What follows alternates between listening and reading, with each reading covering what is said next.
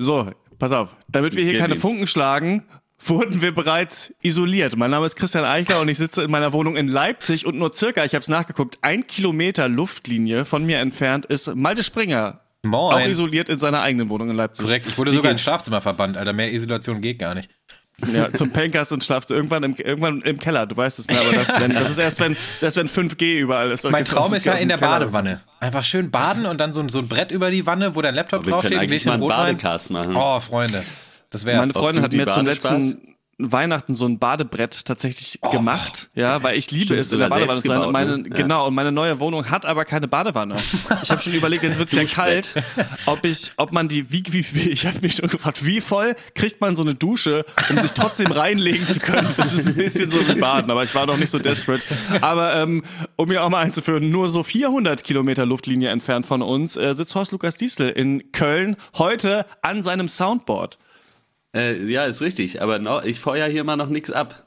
Okay. Das kommt äh, alles später. Das kommt alles später. Ja, schön, ne? 400 Kilometer weg und trotzdem äh, im selben Podcast, ne? Also, und da soll man auch jemand sagen, in Deutschland äh, würde die Digitalisierung hinterherhängen. Es funktioniert doch alles. Es ist nur sehr langsam und geht oft kaputt. Sehr langsam, sehr unlustig, sehr wenige Filme. Ja, wir sprechen über Isolation heute sowie über die äh, neue Netflix-Serie Maniac von Kerry Joji Fukunaga und äh, das in Cannes prämierte Drama Ava. Das ist äh, der erste Langfilm der französischen Regisseurin Lea Misius. Ähm, erstmal, wir müssen ein paar Fragen klären, glaube ich, bevor wir anfangen. Erstmal, warum gibt's eigentlich kein Intro? Warum hat dieser Podcast eigentlich kein Intro? Es ist in Arbeit. Wir Das wollten nur nicht die Hörer. Hörerinnen und Hörer verwirren, nochmal das alte zu nehmen, wenn das neue kommt. Also es ist in Arbeit, aber ähm, wissen wir noch nicht ganz, äh, wann das kommt. Und dann, warum eigentlich jetzt wieder eine Serie? Alles. Was ist los? Ja, also das Ding ist, wir haben, Malte, wir, wir sind ja so die, ähm, Die Planer. Planungs, das Planerbüro eigentlich. Ja. Planungs Pankers Film Besprechungsplanungsbüro. Wir Ja. setzen uns immer zusammen und überlegen, welche Filme wir besprechen. Und diesmal sind uns viele Sachen durchgerutscht. Wir wollten eigentlich Hold the Dark heißt er, ne? Den, den neuen Film von Jeremy Saulnier machen. Der kommt aber erst in so ein paar Tagen auf Netflix raus. Wir mussten ein bisschen früh aufnehmen, deswegen konnten wir das nicht machen. Äh, wir wollten Incredibles 2 machen, ist noch nicht draußen, äh, beziehungsweise nicht, während wir hier aufnehmen. Und wir wollten den neuen Terry Gilliam-Film unbedingt eigentlich machen, oder ich wollte das unbedingt machen, ähm, The Man Who Killed Don Quixote. Aber äh, da haben wir auch keinen Screener bekommen und konnten wir auch vorher nicht anschauen. Deswegen muss, dachten wir, was ist sonst gerade noch so im Gespräch? Und da Carrie Fukunaga, können wir nachher auch noch drüber sprechen, den nächsten Bond-Film auch machen wird und wir ja eigentlich schon Fans eigentlich von seinem Schaffen sind, kann man Ja. sagen, haben wir uns jetzt darauf geeinigt, mal die Serie zu besprechen. Ja, und andererseits natürlich, guckt euch mal die Filmstartlisten an. Also, das ist Kraut und Rüben. Also, da kann man, da fällt auch nicht viel bei ab, muss ich sagen, am, äh, vom Filmebaum. Insofern kann es auch mal Ja, wieder eine und- Netflix-Serie sein. Äh, ist ja auch äh, Star besetzt, also für die Leute, die nur wegen der Star Power auch den Pankers hören. Ja, das Äh, funkelt Max ist weg, das, das ist natürlich schlecht, aber dafür gibt es natürlich Jonah Hill und äh, Emma Stone. Ja, und Justin äh, Thoreau, der ja schon Ja. ähm, eine andere Serie äh, versaut hat, äh, wenn wir an The Leftovers denken, der ist jetzt äh, auch wieder mit dabei. Bei Yes. Maniac können wir gleich drüber sprechen. Ähm, ganz kurz noch, äh, eine Sache, die wir uns schon lange gewünscht haben, äh, gibt es jetzt endlich. Und zwar sind wir auf Letterboxd. Ähm, Malte, willst du auch noch mal kurz erklären, was ist das? Warum sind wir da? Was ist daran so toll? Braucht Den man Leuten ein das? bisschen schmackhaft machen. Braucht man das? Warum? Äh, Letterboxd Your Life in Film oder so heißt es, oder in Movies, ich weiß es nicht genau. Ist so ein bisschen IMDb für äh, Möchtegern-Cineasten, glaube ich. Und aber wa warum wir da sind, ist, weil man da Statistiken anlegen kann. Man kann Liste führen. Liste von allen Punkten, die wir jemals vergeben haben. Ich persönlich hänge ja an unserer Punktevergabe, auch wenn es eigentlich Quatsch ist, Film Punkte zu geben. Ähm, ich habe eine ewige Tabelle, äh, die habe ich seit Folge 120 mal äh, links liegen gelassen, jetzt aber wieder aktualisiert über die Pause. Und da sind interessante Sachen mal rausgekommen. Und wenn ihr sehen wollt, welche unsere bestbewertesten Filme sind, ja, aber auf Letterboxd, da steht es nämlich. Da steht es alles. Für euch. Wirst du dich da auch hinbegeben, Horst, und dir das mal anschauen? Was wir so gegeben haben, interessiert dich das? Ähm, ja. Ja. Ja, ja, ich guck mal drauf. Geil ist, dass man auch so nachschauen kann, wer sind die bestbewertetsten Schau Schauspieler. In der Letterboxd äh, errechnet das daraus, welchem Film wir die meisten Punkte gegeben haben und dann welcher Schauspieler da drin war. Und ähm, meist geschauter Schauspieler von uns, unter anderem Dom Hall Gleason. Und es kann nicht sein, also ich glaube, Scoot McNary scheint nicht aufgelistet zu sein bei nicht weil der sein. müsste es eigentlich sein. Ne? Also Ja. ich weiß, ich weiß auch nicht so genau. Serienheld einfach eher, ne? Ja. Ja, das stimmt. Ob die äh, neue aufstrebende Jungschauspielerin, die die Hauptrolle im kommenden Film spielt, vielleicht auch irgendwann auf dieser Liste ist. Das äh, werden wir sehen, nachdem wir den Film besprochen haben. Wir sprechen über Ava.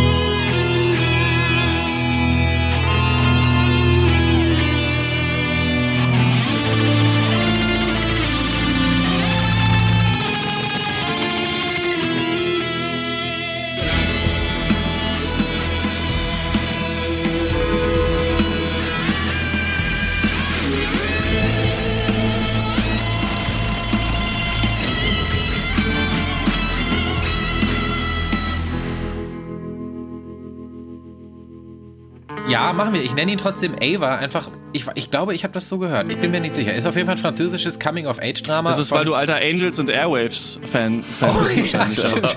Das kann sein. Genau. Ähm, dann wird es noch französischer, nämlich dass ähm, der Film ist von Lea Mysius, wie auch immer man das auf Französisch ausspricht. Ich spare mir jetzt den Versuch. Der Film hat in Cannes Weltpremiere gefeiert, wurde da auch mit dem Preis der französischen Drehbuchautoren und Autorinnen ausgezeichnet. Äh, Frau Mysius hat den Film nämlich auch geschrieben und Regie geführt. Gedreht wurde, na, auf 35 Millimeter, kann man ja auch mal erwähnen. Für, äh, jetzt, wo wir auf Letterbox sind, muss man solche Fakten auch mal droppen. ähm, äh, geht los. Die 13-jährige äh, Fuck, Ava äh, verbringt den Sommer äh, mit ihrer äh, alleinerziehenden Mutter äh, Maud und ihrer Babyschwester in einem französischen Badeort. Dann erfährt sie leider, dass sie an Retinis pigmentosa leidet. Das ist eine Erkrankung der Sehnerven. Äh, ihr Blickfeld wird immer mehr eingeengt, immer kleiner und bald wird sie erblinden. Naja, blöd, weil sie wollen ja gerade eigentlich Ferien machen.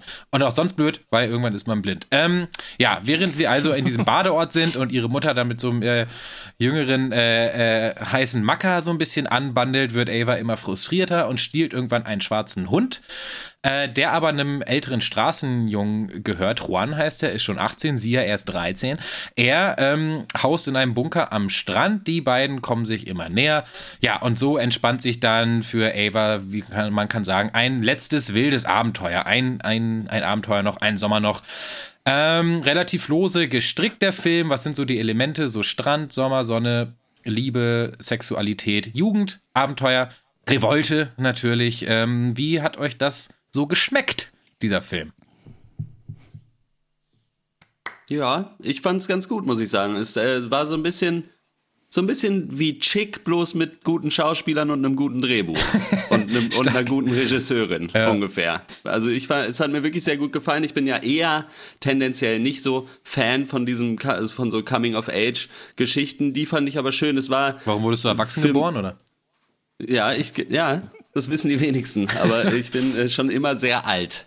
Äh, nee, Als aber ganz es ist, kleiner Mann damals äh, auf die Welt gekommen. Wo und geht's dann zur Arbeit? Geblieben, ja. Hast du gefragt Deswegen auch die war Kreissaal. direkt in den Aktenkoffer genommen und ab auf Arbeit. Genau. nee, es ist so ein, äh, es ist so ein ganz schönes Maß an Bildsprache, finde ich, drin. Es ist nicht zu viel, es ist nicht zu wenig. Man hat so immer wieder diese, dieses Wiederkehren des, äh, der Dunkelheit des Schwarzen und die, sie malt dann da ihre Kreise, die sich immer enger ziehen und in dem Film ziehen sich die Kreise auch enger. Das ist mal so angenehm gewichtet. Es ist nicht so viel, dass es einem auf die Nerven geht. Es ist nicht so wenig, dass man jetzt unbedingt ewig danach suchen muss. Es ist doch trotzdem präsent. Äh, Es ist eine sehr starke Leistung von, ich habe ihren Namen jetzt nicht parat, von der Hauptdarstellerin. Wirklich äh, sehr. Noé Habitat. Noé Habitat wirklich sehr differenziert, sehr schön gespielt, sehr stark gespielt. Man kauft ihr das irgendwie alles ab und die ist ja, was hattest du gesagt, 18, äh, als es 19 gedreht jetzt, wurde? glaube ich, zum Dreh 18, ja. Genau, und sie spielt eine 13-Jährige und also finde ich, schafft es wirklich gut einzufangen, so dieses, gerade so dieses äh, Anteilnahmslose nach innen gekehrte, was vielleicht in der Pubertät öfter mal vorkommt und so und diese, aber trotzdem irgendwie dieser ja, dieser Drang nach äh, irgendwie neuen Erfahrungen und irgendwie die Welt zu erleben, gleichzeitig mit diesem, ja gut, du hast jetzt eh nur noch diesen Sommer. Äh, insgesamt irgendwie cool gewählt. Ich fand es insgesamt eine runde Sache, hat mir erstaunlich gut gefallen dafür, dass ich auch nach den 20 Minuten ungefähr dachte, das ist eigentlich eher nichts für mich. Vielleicht mal erstmal. Interessant, wie reserviert sie eigentlich diese Rolle spielt. Ähm, Im Gegensatz zu ihrer Mutter, die ja viel extrovertierter vielleicht ist, die ihre Gefühle viel stärker nach außen trägt. Und dieses mhm. Mädchen, hat man das Gefühl, irgendwie geht damit relativ souverän um, was ja aber auch zeigen kann, dass innen drin irgendwas nicht in Ordnung ist. Ihre Mutter sagt auch zu ihr, sie ist irgendwie bösartig. Ja, und das ja. kommt ja auch immer so ein bisschen raus. Ähm, ich hätte gerne einmal das, hast du das Subtext-U-Boot? Nee, ne? Hast du, hast du, glaube ich, das hat Ich habe das noch nicht, nee, oder? ich bin ah, hier. Okay. Ja, ich Ab in den Subtext eigentlich, das Jingle. Na gut, wir arbeiten noch an unserer Soundboard-Kompetenz. Nee, aber eigentlich, also ich weiß nicht, wie es für euch ist, aber für mich ist das dann immer schon der Tod. Also wir haben hier ein Mädchen, ja, das weiß, ja. es kann irgendwann nicht mehr sehen so und das ist natürlich auch so, dass wir einerseits sagen, ach wie schlimm, wie schlimm ist dieses Schicksal, ne? Dieses äh, junge Mädchen hat so wenig von der Welt gesehen und muss mhm. dann in, in, in, ein paar Wochen oder Monaten erblinden. Aber wir alle müssen ja irgendwann von dieser Welt gehen. Wir alle haben nur eine bestimmte Zeit, hier irgendwie Erfahrungen zu machen und dann sind wir weg, was ja sowas ähnliches. Es gibt ja auch manchmal bei Sci-Fi-Filmen irgendwie jemand ist, findet raus, dass er ein Klon ist. Das ist auch so ein bisschen so wie äh, als wäre es der Tod oder ein Mensch ja. lebt in so einer Haruki Murakami Novelle eigentlich nur in so einem Traum oder sowas, ne? Also das sind immer so die gleichen Bilder, finde ich, oder auf jeden Fall könnte man es auch so sehen und das, ich finde, das verleiht dem Film, also der Film bräuchte ja eigentlich diesen Aspekt gar nicht. Und das ist eigentlich ein ganz äh, interessanter Kniff, dass das nochmal mhm. so, so eigentlich mit dabei ist, dass sie erblinden wird. Denn es könnte ja auch so einfach nur ein Sommer sein in ihrem äh, Leben, in dem sie diesen Jungen kennenlernen, in dem sie diesen Hund äh, stiehlt, diesen schwarzen Hund, der sowas ganz Märchenhaftes hat, ähm, ja. und, und in dem die dann durchbrennen. Aber man, wir wissen noch, sie wird erblinden und das ist eigentlich ein ganz cleverer Kniff, Drehbuchkniff vielleicht auch, ne? Vielleicht deswegen, da haben die Leute dann schon gesagt, in Cannes, das reicht uns hier für den großen Preis. äh, aber um das alles so ein bisschen einfach melancholisch melancholischer und trauriger zu machen und ähm, den Film, der eigentlich äh, sehr bunt ist, dadurch so eine ja, so eine Tragik zu geben, vielleicht, ne? Gerade weil das so bunt ist, weil das so diese Hitze ist, ich dieser Sommer, ne? Als sie den ersten Kuss hat, äh, hat er doch, fällt ihm doch dieses Hotdog da auf, auf ihren Schoß, das so einen ja, gelben Spratzer macht und sowas. Ich finde, das ist alles so, ja, ist das taktil, was man da so sieht. Also mhm. man kann sich wirklich vorstellen, man wäre da und das ist natürlich dann so gerade deswegen schade, weil wir wissen, das wird alles verloren gehen irgendwie. Ja, ich finde es super spannend, was du gerade gesagt hast, mit dem, dass es diesen Kniff braucht, um das irgendwie interessant zu machen. Und da, weil da ja gleichzeitig irgendwie die Frage mit drin steckt, so warum ist das so? So warum nimmt man vielleicht dieses 13-jährige Mädchen in ihrer Pubertätsgeschichte äh, erst ernst, wenn man weiß, es ist das letzte Mal, dass sie sowas machen kann oder so? Also warum würde man das äh, sie wahrscheinlich weniger ernst nehmen in ihren Sorgen, die sie so hat, wenn sie nicht bald erblinden würde. Äh, finde ich wirklich sehr interessantes Thema und finde ich gut gewählt und äh, spannend. naja, aber es ist dazu. ja nicht nur für den Zuschauer. Also ich bin da, ich, ich, bin da schon bei euch, aber es ist ja schon auch ein Handlungsbeschleuniger. Man, man wüsste ja jetzt nicht, ob sich ja, klar, dieses 13-jährige Mädchen in diese krassen Abenteuer flüchten würde, wenn sie nicht wüsste, dass sie erblindet. Also dann wäre der Sommer wahrscheinlich auch anders geworden, dann wäre sie bei Mutti geblieben und nicht mit einem streuenden Hund, Schrägstrich, äh, Jungen abgezogen auf dem gestohlenen Motorrad. Insofern ähm, kann man das schon so sagen. Ähm, aber die Bildsprache will ich nochmal drauf zurück. Das ist nämlich echt geil. Also ich, ähm, ihr habt beide Sachen gesagt, die, also ja, also erstmal dieses bunte, taktile habe ich mir angelesen. Das ist auch das 35 mm, also der, der Filmstoff. Da sind wohl Kontraste auch stärker und Farben satter. Also insofern auch ja gut gewählt. Und dann als Kontrast immer so dieses Schwarze, ne? Also der schwarze Hund. Mhm. Vielleicht auch so ein bisschen so der. Ich dachte immer so, das ist so ihr Blindspot, der so auf der Leinwand so rumwandert. Und was ich geil fand, ist, dass sie ja selber diese schwarzen Kreise an die Wand malt, um zu gucken, wie, ähm, wie weit ihr Blickfeld noch ist. Und dann in irgendeiner Szene äh, die, also ihre Mutter sie schminkt, so gegen ihren Willen und ihr dann mit Kajal halt so schwarze Kreise um die Augen zieht. Ja. Das irgendwie ähm, fand ich ganz lustig, weil für mich hat das vielleicht auch so, ähm, liegt ihm so eine Bedeutung inne, dass die Mutter das gar nicht checkt, wie schlimm das ist, weil sie auch total ich-bezogen ist, die Mutter. Und eigentlich ähm, hatte ich zumindest das Gefühl, also selber noch ziemlich äh, kindlich ist und vielleicht gar nicht so richtig mit der so Situation so klarkommt. Ähm, und diese, diese Balance von diesem, äh, von diesen bildlichen Sachen so, ist so ein bisschen auch die Story des Films. Ich fand, das war alles total gut ausbalanciert. Ist das ja jetzt nicht mhm. bahnbrechende Geschichte, die man noch nie gesehen hat, aber eben ist es auch überhaupt nicht formelhaft. Also ich stelle mir vor, wie ist dieser Film, wenn er aus Hollywood kommt, irgendwie, ne? Also, keine Ahnung, junges oh Mädchen erblindet, will noch einmal ein Abenteuer erleben, äh, oh sieht ihr Lieblings-Pop-Sternchen oh vielleicht nochmal auf der Bühne und dann liegen sich, liegt sie sich mit ihrer Mutter, weint in den Arm und am Ende wird sie doch geheilt. So, das wäre für mich Aber derselbe ich- Film eben, eben. in Hollywood. Das ja. ist halt, aber das ist das, was mir an dem Film auch am besten gefallen hat, weil es kommt ja niemand damit klar, mit dieser, äh, mit dieser er bevorstehenden Erblindung. Sie Hm. ignoriert es quasi so ein bisschen, also sie trainiert zwar dafür, aber so, dass sie das emotional berührt oder dass sie es scheiße findet, das lässt sie eigentlich nicht zu. Ja. Was ja nicht wirklich eine Auseinandersetzung damit ist. Die Mutter kommt damit ja auch auf ihre ga- ganz eigene Weise eigentlich nicht mit klar. Äh, die anderen Leute, denen sie es erzählt, die sagen halt so, ja, ja, hm, okay, sorry, aber in- interessiert es eigentlich überhaupt Ja. nicht. Und aber ich finde es sehr stark von dem Film, dass das dann auch so stehen gelassen wird. So, weil damit kann man nicht klarkommen. Natürlich ist es äh, hochgradig ungerecht, dass ein 13-jähriges Mädchen sein Augenlicht verliert.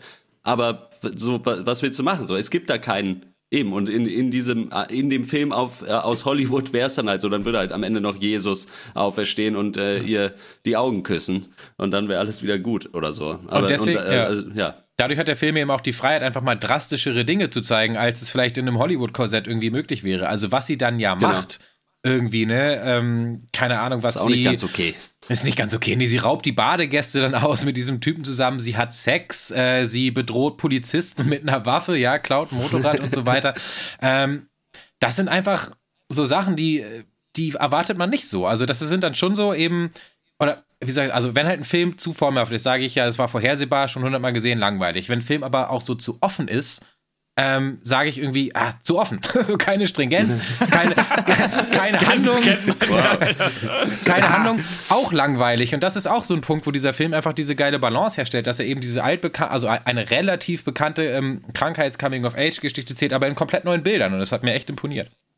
Ja, und das liegt aber auch am guten Pacing, habe ich das Gefühl. Also Mhm. für so hyperaktiv Desinteressierte wie mich ist das eigentlich ganz gut gemacht, weil schon, muss man sagen, so all- alle, jede Minute läuft dann schon nochmal wer anders durchs Bild, es passiert was anderes, es ändert sich mal die Szeneneinstellung. Wir kennen das ja aus dem Indie-Kino, dass man gerne einfach die Kamera auf irgendeinen Stock stellt und dann wird einfach mal zehn Minuten gefilmt und dann am Ende ist das jetzt dein Film. Hier, bitteschön, Berlinale Publikum, was Wofür könnt ihr steht euch dieser jetzt Stock? anschauen? Ich muss es ja, wissen. ja, das ist, ist wirklich so. Ja, und das ist Der halt, Stock es ist ein Stock in Zeit in Südfrankreich, eurem das soll reichen. Ja, der Stock steht in Frankreich, so, es muss, das soll genügen. So, das ist einfach hier die Oh la la. Realität, die abgefilmt ist. Ja. und das fand ich irgendwie so ganz, ganz angenehm. Wobei natürlich die Versatzstücke eigentlich fast sowas vom so manchmal so deutschen Familienfilm auch haben. Also, ne, sie dann diesen Hund da irgendwie bei sich einsperrt und dann ja die beiden brennen durch und so. Also, es hat auch, oder was ich auch witzig finde, die fahren ja auch weg auf einem, also vor einem Greenscreen offensichtlich. Ich weiß nicht, ob euch das aufgefallen ja, so ein ist oder ob, das jetzt so, ob ich mir das gedacht habe, aber, ne? Und ähm, das heißt, er hat, also manchmal sieht man ihm so auch sein Budget oder manchmal auch so Bilder an, die man schon kennt, aber ich finde, das wird alles durch einen ziemlich starken Soundtrack zusammengehalten. Also Voll. ich fand, dass alle Songs, die da äh, drin waren, sehr schön emotional getragen waren oder einfach gute Pop-Songs waren. Also der wurde irgendwie gut verbunden, was ja gerade was ist, was wir oft kritisieren und gerade eben auch bei Chick, dass dann nochmal äh, Hurra, die Welt geht unter von Ja. KIZ nochmal gespielt wird, wenn die beiden im Auto irgendwo stecken bleiben im Wald. Also das wurde hier ganz gut erreicht, finde ich eigentlich. Ja. Obwohl dieser eine Song, wo sie dann sich äh, mit Schlamm irgendwie äh, bemalen und dann anfangen, Ja, die Leute ah, anzurauben. der war irgendwie, unangenehm. irgendwie, you're not a, she's not a kid anymore oder so, war da so die, Ja. die Hauptlyric. Das war mir dann schon wieder ein bisschen zu sehr auf die Nase. Ja. Aber, das, war, sind aber das war die. Ausnahme. Ja, ja, ja, das sind die Franzosen. Die haben ja, wenn die den Das war auch, äh, fand ich aber auch ja. ein bisschen unpassend da auf einmal, weil das war ja dann so eine Collage quasi Mhm. mit, Musik und ich dachte mir so, dachte mir auch so, warum, warum? Was soll das jetzt? So, ja klar, irgendwie sie hat zum ersten Mal vielleicht irgendwie Spaß, das soll es ein bisschen zeigen, aber das hätte ich gerade cool gefunden, gerade weil die Kostüme in der Szene auch so wahnsinnig cool waren irgendwie und gut gemacht. Äh, warum man Ja, das nicht dann auch richtig zeigt. So, Das ist natürlich die also, unrealistische Szene im Film, dass die beide sich so verkleiden und dann irgendwelche Badegäste ausrauben, ohne dass was passiert, finde ich so. Und das hat, vielleicht musste man da so viel Ja. Mucke drüber spielen, damit es Ja, irgendwie ja. so in den Film, in den Film gegossen werden konnte. Das kann sein, aber ich glaube, schon sein, ja. von dem, was passiert, will der Film gar nicht unbedingt immer so total realistisch sein. Also äh, hatte ich zumindest das Gefühl. Also eigentlich ist ja die ganze, das ganze Abenteuer ziemlich Hanebüchen eigentlich. Und äh, früher, also am Anfang des Films hatte, ja auch, hatte sie auch mal so eine krasse Albtraumszene, das ist ja auch so ein bisschen Ja. surreal, äh, Mhm. so Elemente drin. Ähm, fand ich gar nicht so schlimm. Was ich viel wichtiger fand, ist, dass aber die Ava der Mensch, nicht Ava der Film, sondern Ava die Person immer realistisch bleibt. Also in dem Sinne, dass sie sich für mich, wenn ich mich jetzt in sie reindenke, sich eigentlich komplett nachvollziehbar verhält. Also da finde ich es eigentlich sogar ganz gut, dass es dann nicht in so einem, ja, ein deutscher Film wäre vielleicht dann immer realistisch geblieben. Vielleicht dann wären da zwei Bullen gekommen, Film vorbei. Ähm, aber ich abgeführt. Aber das ist ja berühmtes Ende deutscher Filme. Ja. so, Deutsch Ordnungsamt kommt vorbei, weil drehen sie einen Film. Was der deutsche Drehbuchkniff, dafür kriegst du ein Bravo-Otto. Ja, ist echt. Ähm, nee, ich, ich musste so kurz an Moonrise Kingdom denken von Wes Anderson, weil sich da ja auch so zwei mhm. Teenagers auf die peinlichste Art und Weise an so einem Strand ineinander verlieben. Ähm, der Film, okay, der Film ist auf eine andere Art und Weise auch ganz cool, eigentlich mag ich den. Aber diese beiden Kinder aus Moonrise Kingdom waren halt unwirklich. Also, so wie sie reden oder wie sie sich verhalten, das kam ganz klar irgendwie aus der Feder eines Erwachsenen und das ist dann halt ganz schnell ganz nervig. Und äh, äh, was Ava aber von sich gibt und wie sie sich fühlt und wie das auch Noe Habitat, die tatsächlich der Hammer ist, ähm, hier wiedergibt, einfach auch in ihr in, in Gesichtsausdrücken etc., das war für mich ganz groß. Und äh, da ähm, muss dann auch nicht alles immer irgendwie 100% zusammenpassen. Christian, du sagst, die Leute, also es laufen immer genug Leute durchs Bild, das stimmt, aber die werden auch wieder fallen gelassen. Also da wird nicht alles irgendwie dann aufgelöst oder so. Ich meine, auch die Mutter, die eigentlich, die eigentlich der einzige, bevor Juan ins Spiel kommt, äh, äh, Charakter, der wichtige noch ist in diesem Film, ist dann auch irgendwann raus. Und dann äh, gibt es aber auch kein versöhnliches Ende mehr oder dies und das. Ähm, das war alles schon irgendwie ganz stimmig.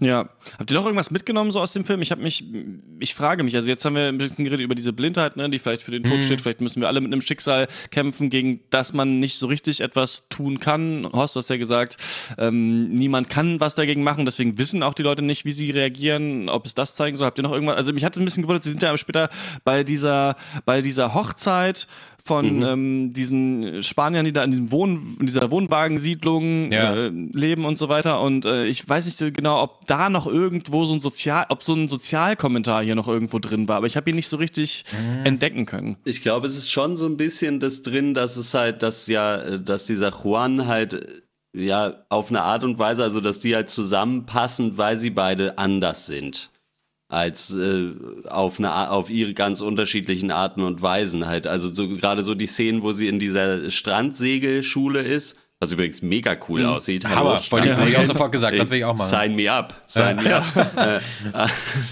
Äh, äh, da ist sie auch, kommt sie mit den anderen Kindern irgendwie äh, überhaupt nicht ins Gespräch oder so, aber mit ihm kriegt sie es dann halt irgendwie hin. Oder auch mit, sie ist ja dann mit dem Sohn von dem Segellehrer da auch auf diesem ersten Date halt und mit dem kann sie halt irgendwie nicht und dann aber mit dem, also dass sie glaube ich jeweils in dem anderen halt sehen, okay, da ist jemand, der auch irgendwie mit der Gesellschaft äh, entweder nicht klarkommt in seinem Fall oder in der Zukunft nicht klarkommen wird mit ihrem ihrem äh, Sehproblem. Mhm. Äh, äh, das vielleicht so ein bisschen, aber weiß ich nicht genau. Und ich weiß nicht, ob inwiefern das halt drin sein sollte, dass du halt so diese Gegenüberstellung da drin hast, dass halt du an so einem Strand, äh, so einem ganz klassischen äh, französischen Strand äh, wie sagt man, Strandstadt, Strandort, Badeort, ja. Badeort bist und da halt die ganzen reichen Touris quasi hast und aber halt auch diesen Straßenjungen, der da halt irgendwie in so einer äh, halben Ruine äh, unter so einem Felsen am Strand halt pennen muss. Äh, weiß ich nicht, Muss das erst das blinde da Mädchen den armen Jungen sehen können. Ja, ja das ist die Frage, die dieser Film doch äh, auch zu stellen wagt. Ja. Ich habe nicht die riesigen, den riesigen Sozialkommentar, glaube ich, gesehen. Für mich ging es mehr so um äh, also Isolierung in Gruppen. Situation. Entschuldigung, ich habe kurz gerülpst. Ähm, ja, man hat's gehört. ich trinke ein Bier nebenbei. Ähm, einfach, es fängt ja schon an mit diesem, mit dieser, sorry, mit dieser äh, totalen auf, diese, auf diesen Strand, wo einfach eine Million Leute am Strand liegen und die Kamera bewegt ja. sich erstmal zwei Minuten nicht. Das, das ist unser erstes Bild. Eins der, also ich war wirklich, Shot. fand ich richtig gut. Erster Shot hervorragend. Ja, nee, und da ist ja schon, ähm, dann läuft dieser Hund da durch, geht zu Ava und Ava hat schon mit niemandem so richtig Kontakt, genauso. Und äh, sie kommt ja auch mit ihrer eigenen Familie nicht klar. Da, davon handelt ja eigentlich so mindestens das erste Drittel des Films. Und auch Juan kommt eben mit seiner Familie nicht klar, hat sich da zerschritten, ist auch alleine, aber eben auch am Strand. Am Strand ist der Ort, wo die ganzen Touris auch abhängen und er ist aber halt alleine. So, also halt, ähm, genau. Ein Einsamkeit in großen Menschenmengen war für mich so ein bisschen noch so ein Thema.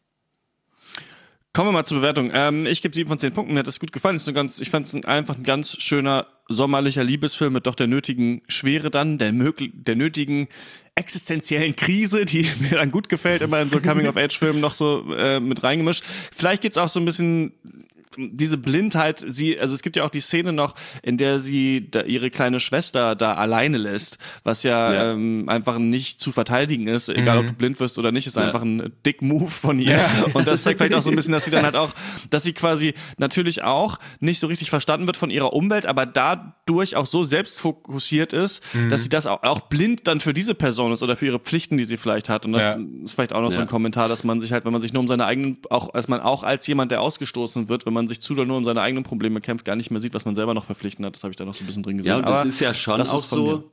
Es ist ja schon auch so, dass sie zum Beispiel unter anderem da auch die kleineren Kinder mit so einer Zwille beschießt und so. Was ich aber auch cool fand irgendwie am Film, also nicht, nicht, dass sie das macht, aber halt, dass man halt so zeigt, ja, natürlich ist es irgendwie das arme Mädchen. Das heißt aber nicht, dass sie äh, ja in jeglicher Hinsicht quasi freigesprochen ist von äh, irgendwelchen äh, Geschichten. So äh, fand ich äh, stark. Also dass man da, dass eben halt auch nicht gesagt wurde, hier guck mal hier das arme Mädchen, sondern hier da, das ist ein 13-jähriges Mädchen, die auch blind wird. Macht trotzdem aber auch Blödsinn und äh, so alles gut. Ich fand's auch stimmig. Ich gebe äh, sieben, nee, ich gebe sogar acht von zehn dafür. Hat mir echt gut gefallen. Ähm, ist ein netter Film, kann man sich mal angucken. Vielleicht mit den Eltern. Viele schöne Albtraum-Nackt-Sex-Szenen von Minderjährigen. Naja. Ja, Freunde, ähm, Teenager und äh, eine Krankheitsgeschichte, ihr wisst, was kommt. Nee, ähm, ah, äh, 8,5 von 10 von mir. Ich fand den schon echt stark. Ähm, was mir aber fehlt zu einer höheren Punktzahl, ist also insgesamt, glaube ich, kann man so sehr gut durch diesen Film so durchsegeln, aber so ein bisschen mehr Punch irgendwie. Also jetzt nicht unbedingt so äh, am Ende oder so, dass am Ende nochmal krass was passiert, aber so ein bisschen mehr Dringlichkeit dann doch. Hätte, hätte ich mir eigentlich gewünscht, äh, glaube ich. Bin ein paar Mal auch abgeschweift. Äh, deswegen 8,5 von 10, trotzdem super Film. Sorry, ich habe ja grad gut. was Witziges gesehen. Äh, äh, warte mal. Der eine trinkt Bier, der andere wie- ist auf wie wurde- Nein Gag vermutlich. ich, war ja, ich war ja auf Twitter. Ähm, was sage ich denn? Was sagt wie? Warte mal kurz. Okay. Du solltest eine Ähm, Überleitung oder so machen. Ja, ja, ich, ich weiß, wohin, wohin leiten wir denn? Über. Okay. Ähm, so viel also von äh, uns zu Ava. Ava heißt sie ja, wird sie im Film genannt. Ich weiß nicht, wo du die Ava-Sache her hast, aber egal, Keine wir lassen Ahnung. das jetzt so, so, so stehen. Es ist, und es ist ähm, von seinem Englisch geguckt. Englischstudium, glaube ich. es ja. ist von seinem, ja, es ist einfach, das sind, ja, das sind die anglophonen Vibes, die hier auch diesen, ähm, diesen Podcast infiltrieren, immer wieder. Äh, wie damals das äh, English Empire, die Kolonien.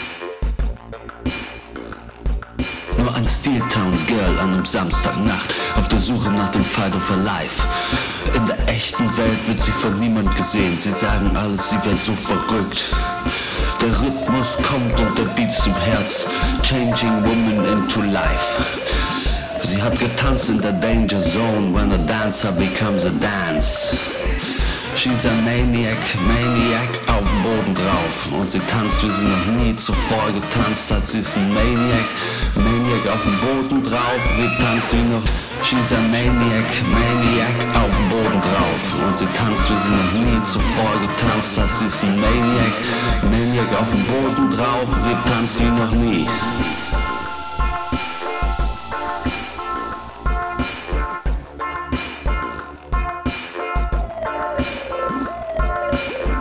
Ja, äh, Maniac ist eine US-amerikanische Miniserie, die jetzt gerade erst am 21. September, also vor ein bisschen mehr als einer Woche, wenn dieser Cast rauskommt, auf Netflix äh, Premiere gefeiert ist. Basiert auf einer gleichnamigen norwegischen Fernsehserie, die ich, äh, glaube ich, mal mir angucken werde, ehrlich gesagt. Es machen wirklich alles, was Rang und Namen hat, spielt mit Emma Stone, Jonah Hill, Justin Theroux, haben wir schon gesagt, Sonoya Misuno, äh, Gabriel Byrne und äh, was, wer nicht alles, und Regie und Drehbuch zum Teil, also Drehbuch zum Teil, Regie ganz von eben Cary Fukunaga. Ähm, und äh, genau, die Folgen sind so zwischen einer halben und einer Stunde immer ungefähr. Es gibt zehn in einer Staffel und ich glaube, soweit ich weiß, ist das eine abgeschlossene Handlung. Das heißt, äh, da gibt es wahrscheinlich keine zweite Staffel. Ähm, wir folgen Annie Landsberg, gespielt von Emma Stone, und Owen Milgrim, gespielt von Jonah Hill. Das sind einfach zwei Leute, einfach mehr oder weniger normal, denkt man am Anfang, die in New York wohnen und äh, aus unterschiedlichen Gründen, aus ihren ganz eigenen Gründen dann äh, zu einer so pharmazeutischen Studie äh, oder an einer pharmazeutischen Studie teilnehmen, von der eigentlich von Anfang an man so ein bisschen merkt, okay, da keine Ahnung, was da los ist. Es scheint nicht sonderlich sicher zu sein, nicht sonderlich äh, safe. Keine Ahnung. Sind beide so ein bisschen unterschieden. Annie, also Emma Stone, ist so einfach unzufrieden mit dem Leben und, äh, und irgendwie planlos und wohnt in so einer WG und hat keine Kohle und hat irgendwie äh, in ihr familiär ist es alles ein bisschen schwierig. Sie hat, äh, wir erfahren, dass sie einen riesen Streit mit ihrer Schwester früher hatte und das immer noch nicht äh, bei äh, Seite geschafft worden, werden konnte und das treibt sie so ein bisschen um. Und Owen ist äh, ein, ich glaube, der fünfte Sohn oder so, auf jeden Fall ein, ein jüngerer Sohn von einer so wohlhabenden äh, industriellen äh, Familie und äh, ist äh, so ein bisschen ja, äh, man, man, ja, man errät es vielleicht am Titel der Serie. Äh, hat so ein bisschen so Halluzinationen immer und kann also nie genau sagen, was wahr ist und was nicht, was ist Realität, was nicht. Und äh, sehr äh, besorgniserregend, er sieht immer einen Typen, der ihm irgendwie sagt, dass er die Welt retten wird und muss und er sich, soll sich an das Pattern halten. The Pattern is the Pattern. Genau, und äh, in den ersten beiden Folgen sehen wir quasi, wie diese beiden Hauptcharaktere äh, zu dieser Studie kommen und den allerersten Anfang von dieser Studie. In der ersten Folge sehen wir äh, das von Owen, also von Jonah Hill, und in der zweiten Folge von Emma Stone. Ich habe genau diese beiden Folgen gesehen, weiter noch nicht. Wie sieht's bei euch aus und hat es euch gefallen?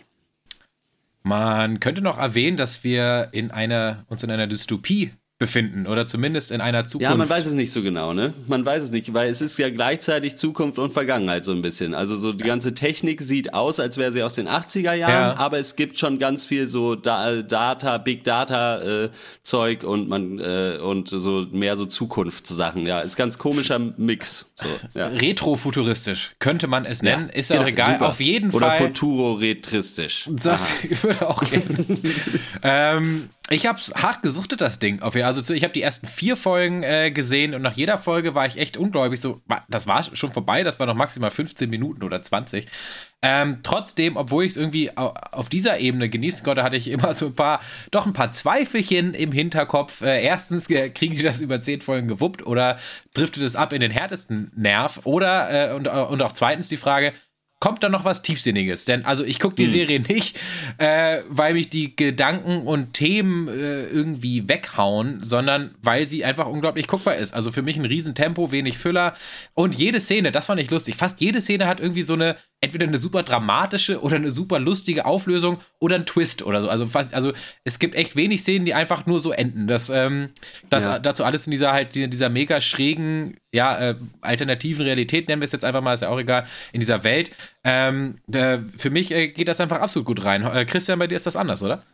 Absolutes Gegenteil, ja. Ich finde die Serie wirklich katastrophal. Ich fand jede Folge scheiße langweilig. Also ich finde, also ich finde, dass man, ich habe fünf Folgen jetzt gesehen und ja. die fünfte musste ich mir wirklich so krass reinquälen, dass ich dann wirklich auch nicht mehr konnte, dass ich beim letzten, also da gibt es dann so einen ähm, Moment am Ende, den Annie hat, wo sie dann nochmal tiefer von ihrer Psyche so berichtet und was mhm. erzählt. Und da habe ich schon nicht, ich habe gemerkt, dass ich nicht mehr zugehört habe. Also dass ich zwei Minuten in diesem Monolog drin war und keine Ahnung hatte, was sie erzählt und was ich da vorher überhaupt gesehen hatte. Und ich kann genau sagen, warum ich diese Serie so hasse. Patrick fucking Somerville hat zwei Serien produziert, die und The Leftovers. Oh, und der yes. hat ja, der hier mit, ah nee, es gibt noch, noch doch, produziert hat er die beiden und hat auch bei The Leftovers mitgeschrieben. Und Justin Theroux von The Leftovers spielt hier auch mit. Und ich kann dir sagen, Malte, wenn du die Serie gut findest, schau dir gerne The Leftovers an. Jede Folge ist völlig anders. Man wird in irgendeiner komischen Story gedroppt, die, wo man keine Ahnung hat, wo es hinführt, muss dann quälende 40 Minuten bei The Leftovers, ja eine Stunde, glaube ich, pro Folge abwarten, bis am Ende dann der Twist kommt, was es alles bedeutet hat. Das ist ja in dieser vierten Folge so, ne? Ja. Sie, also sie fangen ja dann an, diese Pillen zu nehmen. Genau. Und dadurch hat das Ganze wie auch so eine Cloud Atlas oder Zeitreisen oder eben verschiedene Realitätenebene,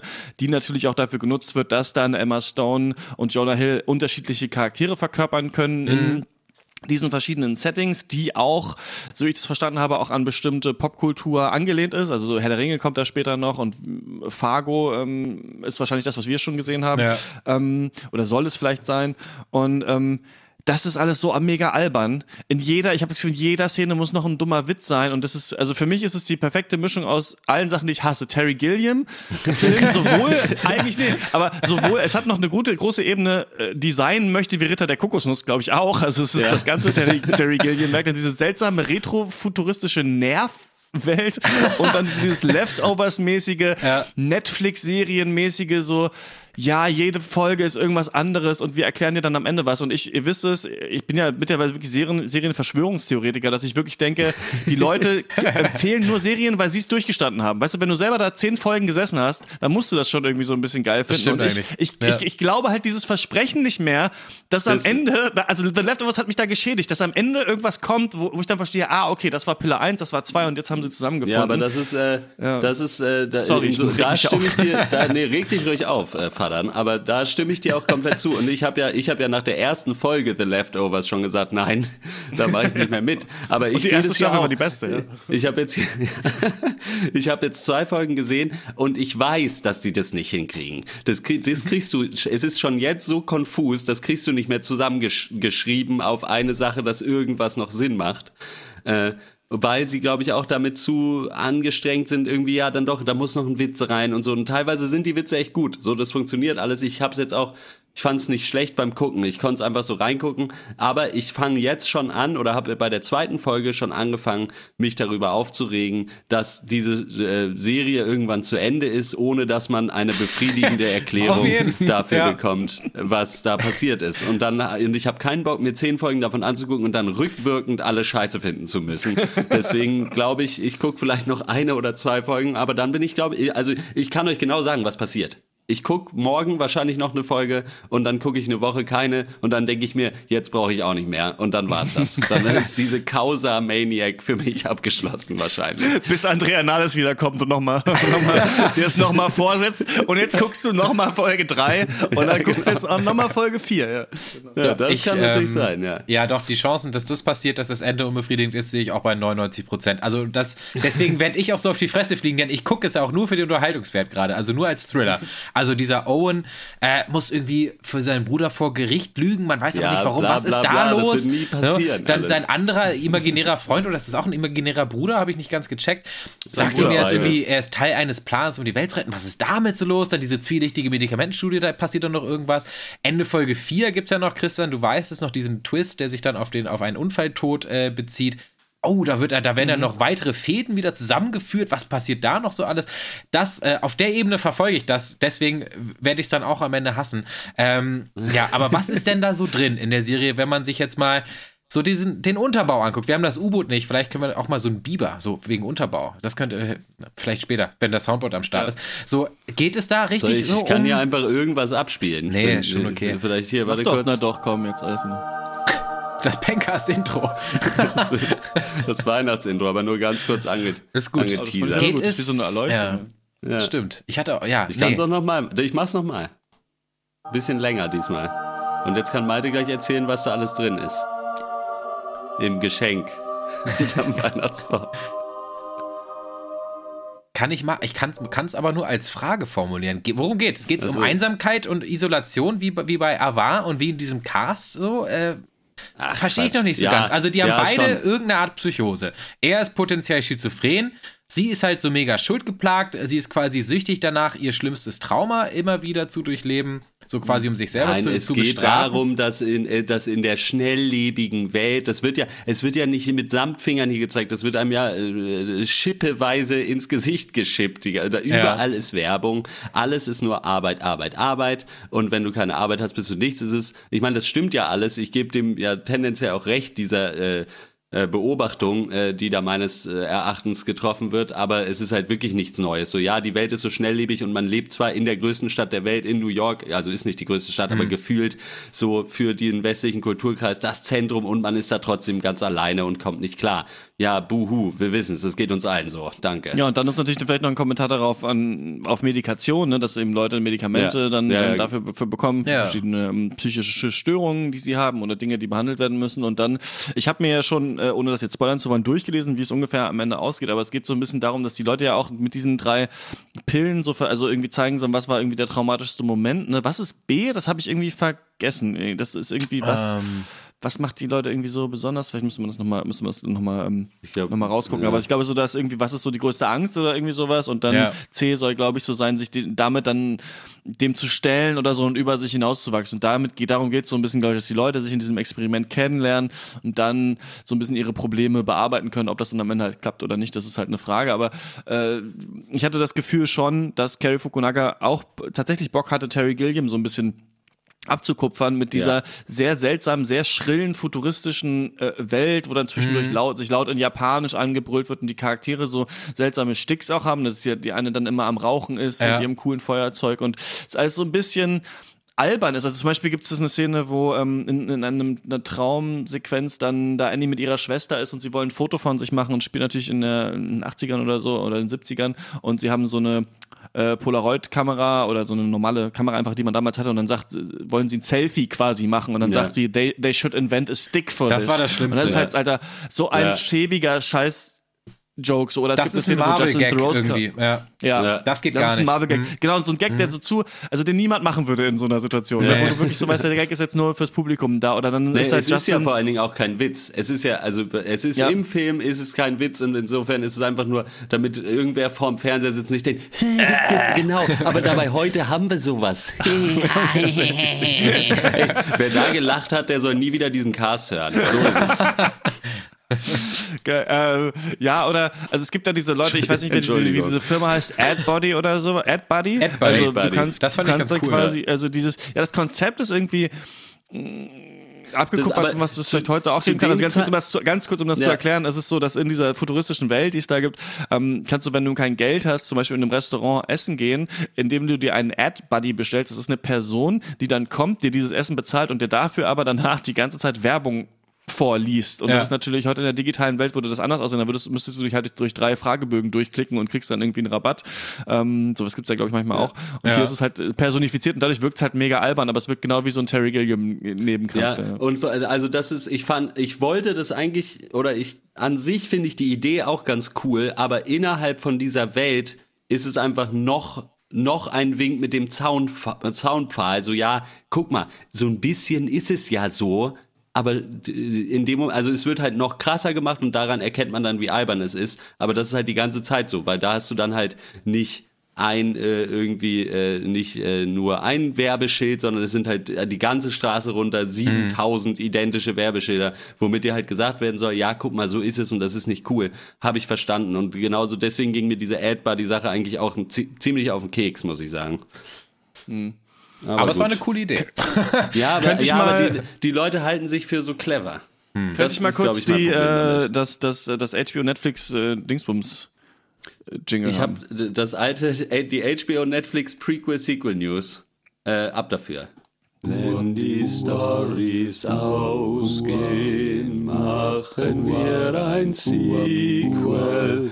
Wenn dann die Stories ausgehen, machen wir ein Prequel. Und ihr schaut euch die ganze Scheiße Netflix.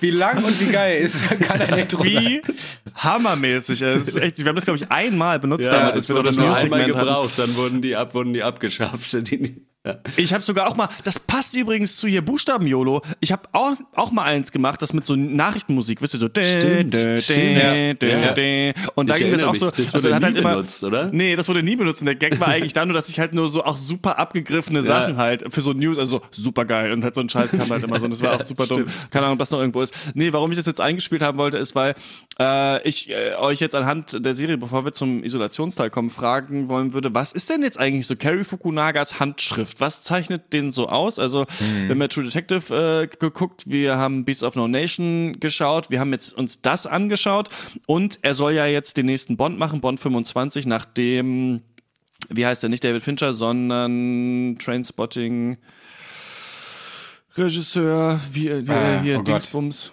Ja, naja, egal. Den Ihr nicht mehr macht, ich google Der von Slumdog jetzt Danny. Boyle.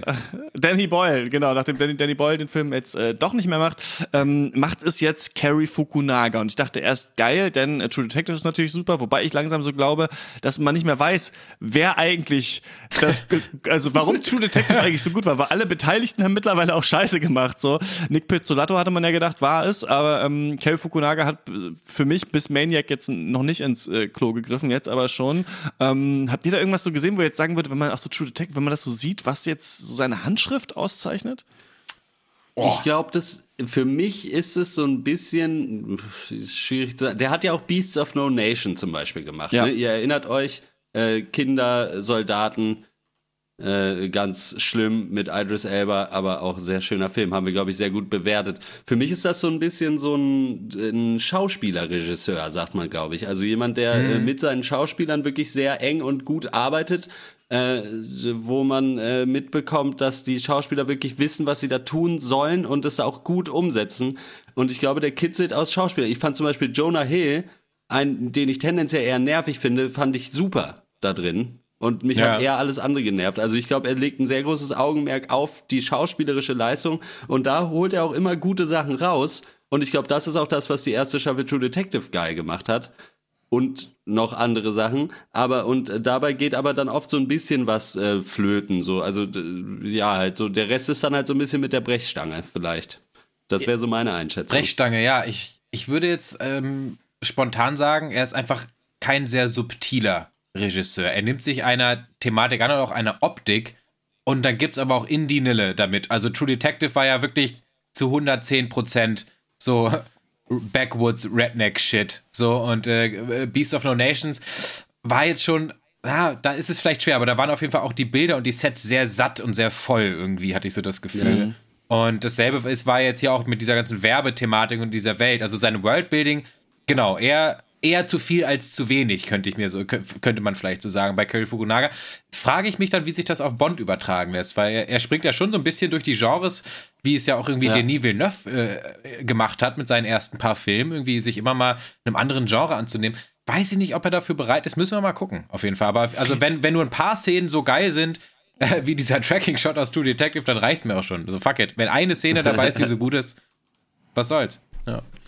Ja, natürlich ist das James Bond Franchise ja auch ein also mega vorbelastetes Franchise, wo ja sogar, also bei James Bond ist es ja sogar so, ähm, dass da sogar dann irgendwelche äh, Regionen der Welt bezahlen, äh, um dann im Film zu Ja. sein. Und dann Ja. steht die, dann steht auf einmal die Praxis halt dann in Tirol und nicht irgendwie in Mexico City oder sowas. Ja. Oder in Mexico City dürfen dann keine Mexikaner abgeschossen werden, weil äh, dann das mexikanische Tourismusbüro halt so und so viel Kohle in diesen Film gepumpt hat. Also James, James Bond-Reihe ist ja, also was ich damit sagen will, ist, dass die kreative Freiheit hast du natürlich bei vielen anderen Filmen viel mehr. Und es ist ja gerade so eine Zeit, wo wir immer merken, dass junge, aufstrebende Regisseure an große Franchises gelassen werden, wo James Bond vielleicht noch eins der größten ist, neben Star Wars oder sowas, was wir überhaupt Ja. haben. Ja. Gleichzeitig brauchen aber ja gerade diese Franchises dann immer wieder die Verjüngung und immer wieder die neue Idee, die wir ja auf jeden Fall zum Beispiel mit Casino Royale gesehen haben. Wer hat den eigentlich gemacht? Marvin Campbell, aha.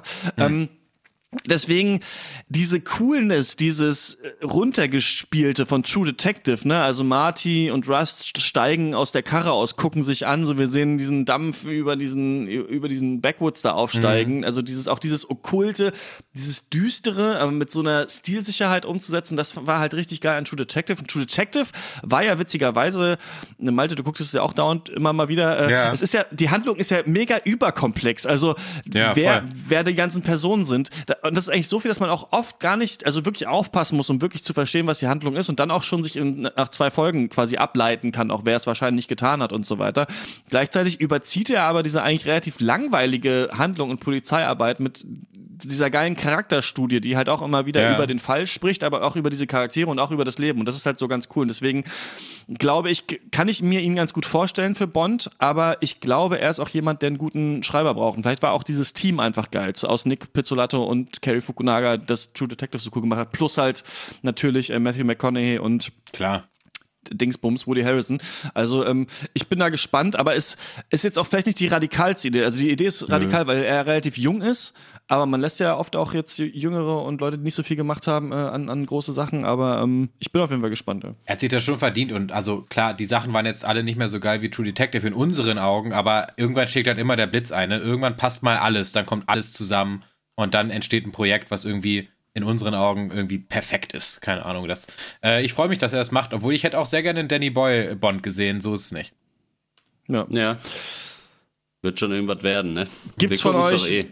Genau. Wir, äh, wir äh, sprechen ja seit langem eigentlich nicht mehr über Serien und deswegen, falls ihr euch noch erinnern könnt, gab es da keine Bewertung, sondern wir haben gefragt, ob es eine Empfehlung gibt, sich diese Serie anzuschauen.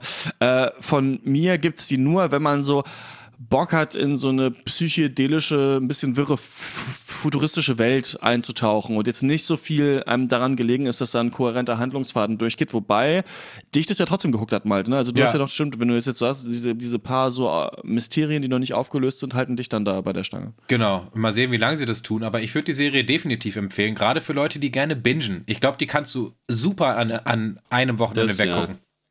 Muss man wahrscheinlich, weil man sonst keinen Bock mehr drauf hat. ja, vielleicht. ja, ja. Ich. Und gute Schauwerte. Ich, ist, ist glaube ich, schwierig, ist schwierig, aber allein für die Schauspieler und so lohnt es sich mal reinzugucken. Und das ist, guckt euch die ersten beiden Folgen an.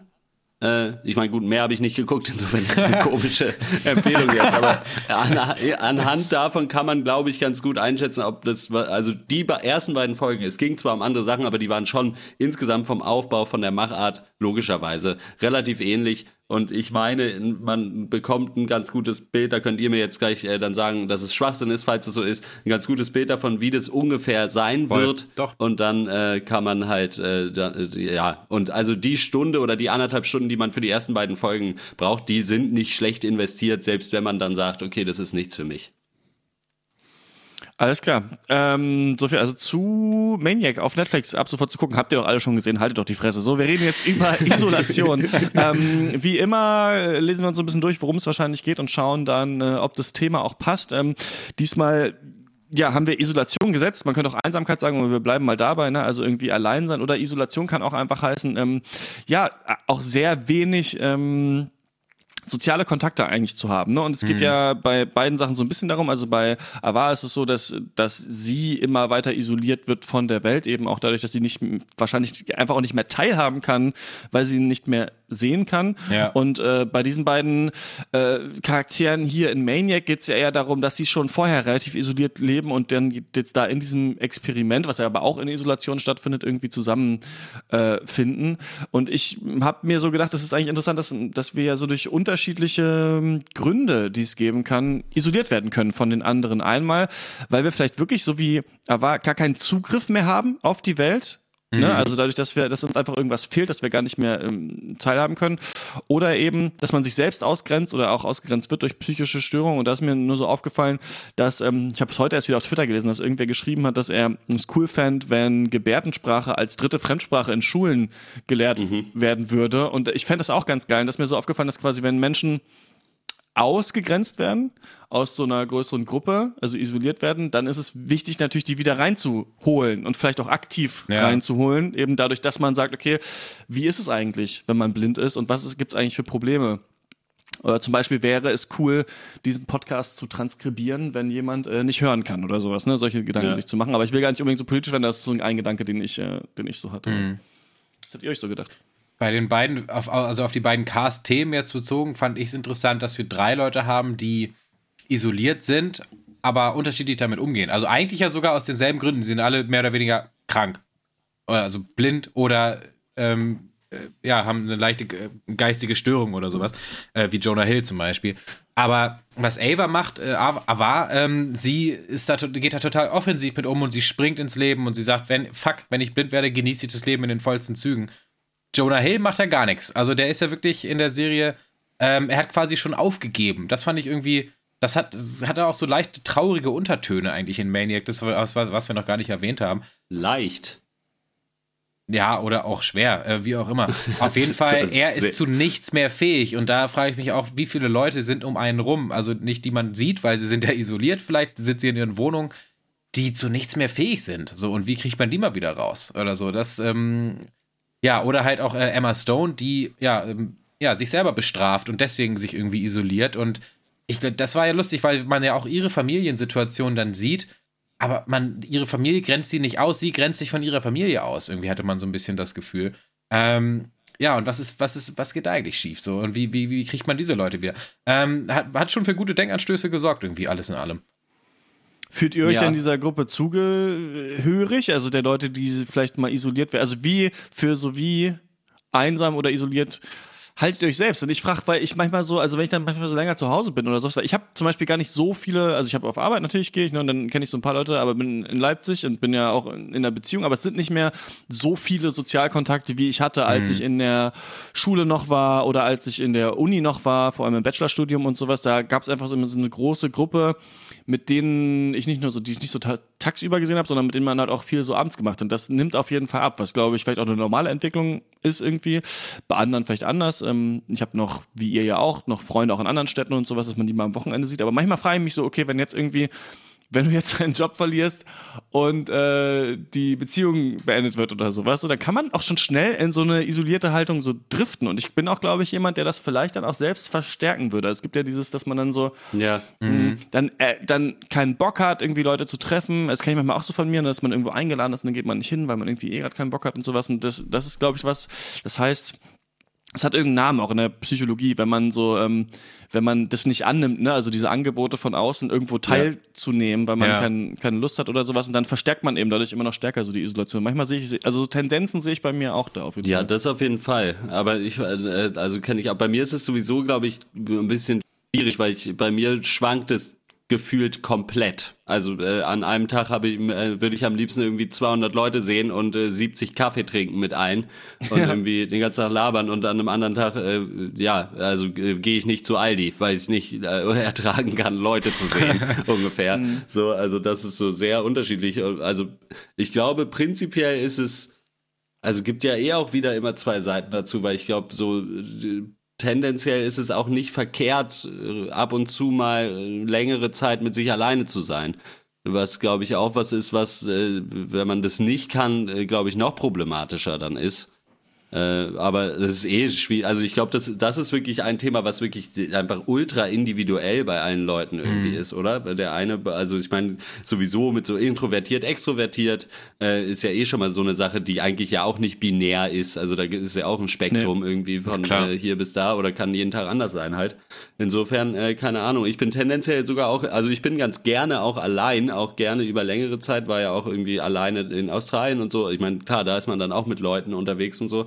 Mir tut es eigentlich immer ganz gut und irgendwie brauche ich das voll, um dann wieder mit Leuten zusammen halt äh, was zu machen, wo ich dann auch mega Spaß habe, so, wo ich auch Bock habe. Aber was du meintest, das kenne ich auf jeden Fall auch, dass man sich denkt, eigentlich würde ich, glaube ich, gerne auf einer Party sein, aber ich kann nicht hingehen, gerade irgendwie.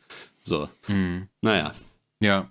Ich hatte schon immer kleine Freundeskreise, aber auch selbst gewählt. Also wenige gute Freunde und nie riesige äh, soziale Gruppen. Das Ja, ist echt der Heide. halt. Der, bitte? Und uns. Ja, und, und euch Lappen. Der heilige Gral, Sozialkontakte aufrechterhalten für mich. Ich, ähm, also, keine Ahnung. Wenn ich die größten Erfolge auf Arbeit habe, bin ich nicht so stolz darauf, wie wenn ich äh, es geschafft habe, zwei Leuten mal auf WhatsApp zu schreiben, die ich seit zwei Jahren nicht mehr angeschrieben habe. Das ist für mich echt geil. Also, das ist echt das grö die größte Errungenschaft. Und ich, ich schaffe es nicht. Also, viel zu wenig. Ist noch nie passiert, dass ich zwei Leute angeschrieben habe, die ich seit zwei Jahren nicht gesehen Es habe. ist auch, gibt so eine Studie, Ja. ähm, ich weiß gar nicht, wo, wo die, die so Menschen über, also sogar, glaube ich, über Generationen der Forscher begleitet haben. Also so äh, die Leute und ihre Eltern und so weiter und so. Und dann haben die irgendwie, habe ich keine Ahnung, wer die Studie gemacht hat und so weiter, aber das klingt, klang für mich sehr, sehr schlüssig, dass sie geschaut haben, was führt eigentlich dazu, dass die Leute im hohen Alter noch glücklich sind, also und nicht oder auch auch länger leben und sowas, ne, Ja. irgendwie gesünder sind und sowas, aber Ja. vor allem eben, eben glücklicher sind und die meinten, ja, es ist ganz klar, es sind soziale Kontakte, also soziale Kontakte Oh, sind das Wichtigste Ja. Ja. im Leben, meinten Ja. die. Und ähm, meine Oma meinte irgendwann auch mal, die übrigens auch den Packers äh, hört, liebe Grüße an dieser Oh. Stelle, falls sie zuhört, Grüße. Nice. Ähm, Liebe Grüße. dass sie äh, meinte auch mal so, ja, diese Schulfreunde sind die wichtigsten Freunde. So, und das muss natürlich nicht jetzt stimmen, aber es ist ja so, ihr beide, ich war mit euch auf der Schule und ich, die Leute, die ich auch aus der Uni kenne, mit denen bin ich noch befreundet und später sind natürlich die Kontaktpunkte nicht mehr so häufige. Vielleicht, Ja. man hat natürlich noch andere Freunde aus allen Lebenslagen, aber es ist ganz gut, manchmal diese Leute, glaube ich, zu behalten, Deswegen ist eigentlich Altersvorsorge, dass ich hier den Pankers Ja. mit euch mache. Also ihr merkt es schon. nur das. Nur das. Damit ich noch mit irgendwem überhaupt mal ins Gespräch komme, mache ich hier den Rechner an einmal die Woche. Ja. Ja. Das ist später, wirklich- wenn wir im selben aber, Altenheim obwohl sitzen. aber auch so, Naja. da möchte ich aber auch nochmal sagen, also weiß nicht, das ist natürlich, natürlich stimmt es, dass man, ich meine, klar, bin ich mit euch auf die Schule gegangen und so und daher hat man ein paar Leute her, aber ich bin auch mit ganz vielen Leuten auf die Schule gegangen, mit denen ich nicht mehr befreundet bin, so und das auch aus einem guten Grund. Falls ihr Auf jeden dazu hört, Fall, das- die- schöne Grüße an euch. nee. Nein, natürlich nicht, natürlich äh, gibt's auch viele Leute, die irgendwie einfach so mehr oder weniger, wo man sich dann aus den Augen verloren hat, obwohl man eigentlich gut befreundet war oder so. Und ich denke auch bei uns, Vieren jetzt spezifisch, wenn wir diesen Pankers nicht irgendwann gemacht hätten, dann würden wir uns auch viel seltener sehen, glaube ich. ich meine, effektiv telefonieren wir einmal die Woche. Äh, reden dann über langweilige Filme, aber gut, immerhin, ne? Man hat sich gehört, so ist ganz cool. Also ich glaube, dadurch ist unsere Freundschaft ja auf jeden Fall äh, gewachsen. Und wenn man dann mal isoliert alleine ist, hört man sich eine alte, alte Folge an, als würdet ihr mit am Tisch sitzen. Einfach toll. Einfach. Damals war ich so, damals haben sie mich noch gemocht, ja. Das Damals haben sie über meine man so Witze wie- noch gelacht. So wie Emma Stone in, in Maniac kann man immer wieder irgendeine alte Folge sehen, wo man selber ganz witzig war. immer wieder in Dauerschleife an. Ich habe halt gefragt, übrigens, das muss ich noch, das muss ich hier noch droppen. Da hast du dich jetzt aber verraten, Christian. Was Kannst denn? doch zugeben, wenn du Emma Stone so heiß findest, dass du sie in Dauersteifen anguckst. Wow. Gut. Okay, ich play, Ähm, play me out. Nein, ich muss noch sagen. Ey, mach mal aus. Ich muss noch sagen, dass natürlich äh, Isolation von Isolare kommt, das Abtrennen Oh heißt, Gott. was eigentlich von Insular kommt, Insul zur Insel machen. Insulieren. Ist das nicht, ist das nicht schön? Irgendwie Ist schön, dieses ja. Schön. Ab, abtrennen, zu, sich zur Insel machen. Ja. Schön ich ist, wie glaube, man hat so du eine, mir, du mir für den nächsten Christian Supercut gibst, wie du Worte erklärst.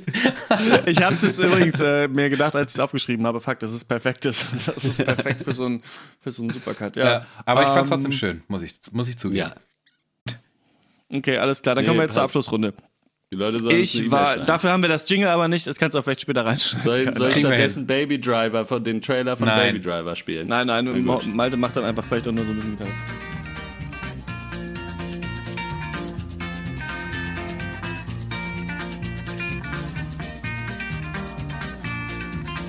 Ich war am äh, vergangenen Sonntag in Kassel, da wurde der Bürgerpreis Glas der Vernunft verliehen an Saul Luciano äh, Julia. Der ist ein peruanischer Bauer und ich weiß nicht, ob ihr von dem schon gehört habt, aber der hat als erster Mensch der Welt es geschafft, einen großen Energiekonzern oder überhaupt einen Konzern, RWE nämlich, ähm, vor ein Gericht zu zerren wegen des Klimawandels.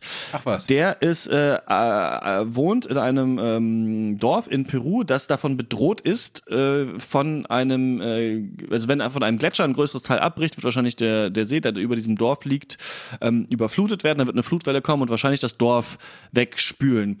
Und ähm, er hat RWE jetzt verklagt auf sage und schreibe 11.000 Euro, dass sie sich ähm, sich daran beteiligen, den Damm zu verstärken. Und diese 11.000 Euro sind 0,47 Prozent, die dieser Damm kosten würde. Denn, denn seine Argumentation ist, RWE ist auch verantwortlich für 0,47 Prozent des weltweiten Klimawandels. Also, und das ist eine ganz schön große Okay. Menge. RWE ist der größte Verschmutzer quasi Europas. Ja. Ähm, und äh, das äh, Landgericht Essen hat es irgendwie abgelehnt und das Oberlandesgericht Hamm hat es akzeptiert. Und dieses, das ist irgendwie super der Meilenstein. Also, dass ein Gericht Das ist ja akzeptiert so ein überhaupt bisschen ein erstmal. Präzedenzfall einfach. Genau. Dann, ja. Es wurde noch nicht entschieden, aber das Gericht hat gesagt, die Beweisführung kann jetzt aufgenommen werden. Also dieser Fall wird Ja. verhandelt und das ist vorher noch nicht passiert. Und ähm, der, äh, die gehen jetzt einfach, jetzt fängt halt diese Beweisführung an und das versucht, glaube ich, RWE auch zu blocken, so wie ich das verstanden habe. Und äh, dann manche Sachen, manche Gutachter nicht zuzulassen und so weiter. Also sie sind gerade in diesem Fall drin. Aber wenn das klappt, wenn das Gericht wirklich sagt, ja, RWE muss das zahlen und sie haben quasi jetzt, also sie haben quasi jetzt vorher entschieden,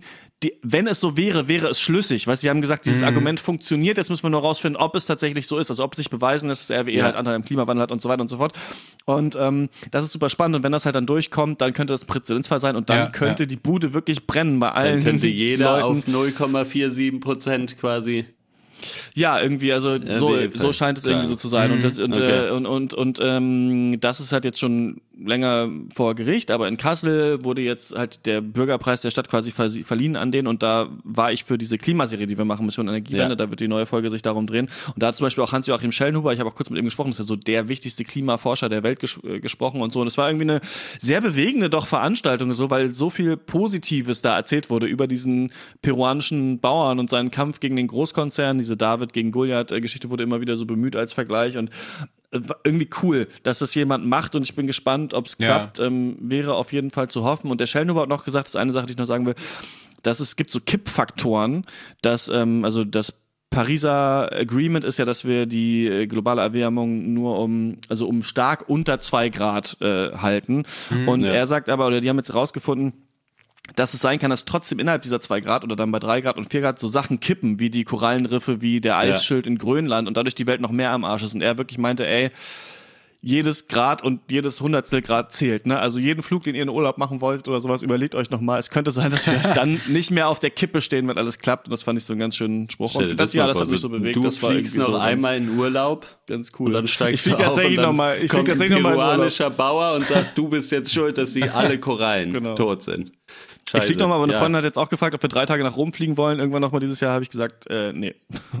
Das ist mir Nicht mit dir. Doof, ja. ähm, ja. Hashtag Hambi bleibt. Äh, genau. Bewegende also Veranstaltung. Ich, ich, das ist hier ganz in der Nähe. Ich glaube, ich gehe da mal zum nächsten Waldspaziergang und lass mich von ein paar Bullen verprügeln. Du hast mir meine geile Überleitung kaputt gemacht. Jetzt mache ich es ohne Überleitung. Ich habe nämlich auch ein Highlight. Ich war auf der Leipziger Filmkunstmesse unterwegs, eine ganze Woche lang. Ist so eins der größten Arthouse- und Independent-Filmfest Festivals in Deutschland ähm, war ich halt äh, natürlich offiziell auf Business, ne? Auf, äh, als Kinovertreter muss man viele langweilige Sachen machen, auf Workshops gehen, sich da äh, dreimal irgendwie anhören, äh, wie äh, Netflix das Kino kaputt macht, wissen wir ja alle. Ähm, ich musste irgendeinen blöden Kinoprogrammpreis abholen für das beste Kinoprogramm Mitteldeutschlands. Wusste ich nicht, wofür das war, hat mich nicht interessiert. Aber ähm, geiles Eigenlob, oder? Und ich habe aber auch Filme gesehen. Filme, die erst später rauskommen, unter anderem Green Book, ein äh, äh, Feelgood-Drama von Peter Farrelly. Äh, der wird im Januar 19 rauskommen in Deutschland, wird auf jeden Fall einen Oscar-Race ähm, kriegen, also eine, eine Oscar-Kampagne kriegen und bestimmt auch den einen oder anderen da absahen. Dafür ist es einfach viel zu viel guddig, viel zu zuckersüß und ja, auch scheiße. Ich sag's einfach mal. Ich weiß nicht, ob es noch eine Pressesperre gibt. Wenn ja, schneiden wir es noch raus. Ist mir auch egal. Auf jeden Fall, ähm, worum geht's da? Also, äh, USA 60er Jahre ist äh, ein Jazzpianist, ein Schwarzer, äh, gespielt von äh, Mahershala Ali, will eine Konzerttournee machen durch den Deep South in Amerika, wo also echt noch harter Rassismus, äh, Rassismus am Start ist. Jim Crow Laws, äh, Schwarze werden verfolgt, verprügelt und so weiter. Ähm, Deswegen heuert er einen Fahrer an, das ist eben auch, das ist gespielt von Viggo Mortensen, so ein Italo-Amerikaner, der auch so leicht rassistisch ist, aber äh, ein ungleiches Duo, das dann feststellt, na, wer weiß es, sind vielleicht doch nicht so unterschiedlich, sind ja alles nur Menschen. ähm, ist ja gut, man kann auch in den 60er Jahren in Amerika, kann man den Rassismus besiegen. Christian, wie du so schon gesagt hast, indem man einfach so, ein, so einen schönen Film drüber dreht. Dann geht es schon. Dann kann sich, äh, können sich alle wieder freuen. Ähm, ja. Ich freue mich vor allem darauf, wie ihr den noch gucken müsst, wenn wir alle Oscar-Filme äh, ab, äh, abledern im, im nächsten Frühjahr. Deswegen hier schon mal die Empfehlung nicht für Green Book. Klingt so ein bisschen also ist wie ein, scheiße, wie ein oder was? Rush Hour Sequel. Ist nicht scheiße, ist belanglos. Ist halt, ähm, ja, 5 von 10 Punkte. Ich sag's einfach schon mal. Ne? Kann man, kann man nicht hassen, kann man nicht lieben. Ja, schade ja, für die beiden. Schade Ali und Viggo Morten sind eigentlich ein Hammer-Duo. Da hätte man sich mhm. gerne, mit denen hätte man sich gerne neue Staffel True Detective angeguckt. Aber da ist ja immerhin Mahershala Ali in der Hauptrolle. Richtig. Mal schauen, wie das wird. Ja. Horst, hast du dein Highlight schon genannt? Nein. Ich habe mein Highlight noch nicht genannt. Nee, ich habe mir einen Fernseher gekauft. Das ist der erste Fernseher in meinem Leben, den ich besitze. Äh, ich habe ihn bei eBay Kleinanzeigen geholt und er war sehr billig und ich bin sehr Kannst froh, dass ich ihn habe. Folgen wetten das endlich nachholen. Jetzt kann ich endlich die ganze. Nee, also ich empfehle, ich empf ja, theoretisch. Äh, nee, äh, das ist sehr äh, neu. Ich kann jetzt auf der Couch sitzen und äh, Sachen gucken. Äh, habe unter anderem auch äh, Super Smash Brothers gespielt die letzte Woche und festgestellt, ich kann es immer noch nicht. Ich konnte es noch nie. Ich bin der schlechteste Mensch der Welt bei Super Smash Brothers. Es macht mir keinen Spaß, auch wenn ich verstehe, dass es objektiv ein gutes Spiel ist. Spielt es bitte nicht mit mir. Ich hasse es. Äh, Nee, aber äh, das ist ganz schön. Ich komme so ein bisschen in Köln an äh, und das macht äh, sehr viel Spaß hier. Die Straße habe ich bestimmt schon mal erzählt, ist echt super, sau viel Essen. Ich habe jetzt einen Laden gefunden, da gibt's so Blätterteigtaschen mit äh, Spinat und Schafskäse für 1,50 Euro das Stück. Und das sind so richtig dicke Brocken. Geil. Es ist eigentlich, es ist nichts anderes mehr. Ich habe bestimmt Backwerk, schon 5 oder Kilo was? zugenommen. Genau, Backwerk heißt das. Gibt es auch woanders? Ich dachte, das wäre so ein der, Kölner Ding. wenn der Allmann das Börek entdeckt. Ja. Das, das kann man hier live dabei sein. Ja. Das sind so le- leckere Blätterteigtaschen für wenig Geld. Ja. Also viel größer als ein herkömmliches Börek, kann ich dir gleich so sagen, mein Freund. Da muss ich lachen. Ey, Hodde, aber wie uncool, dass du einen Fernseher hast. Als wir zusammen gewohnt haben, hast du dir noch alte Laptop-Bildschirme in Regale gebaut und die von einem Raspberry Pi bedient. Was ist aus dir geworden? Das stimmt. Was ist aus ich dir weiß es geworden? Nicht? Mann. Es, ist so, es ist so praktisch. Aber ich habe diese Konstruktion theoretisch noch. Ich habe nur das Regal nicht mehr. Das ist, also ich kann das nochmal wieder, wenn, für, wenn du zu Besuch kommst, dann baue ich es dir nochmal Ja, auf. bitte. Ich bitte darum. Ich Alles bitte klar. jetzt bitte um das Outro. Das, Ja, du, jetzt genau, eigentlich willst du es haben, ne? Jetzt willst du es haben.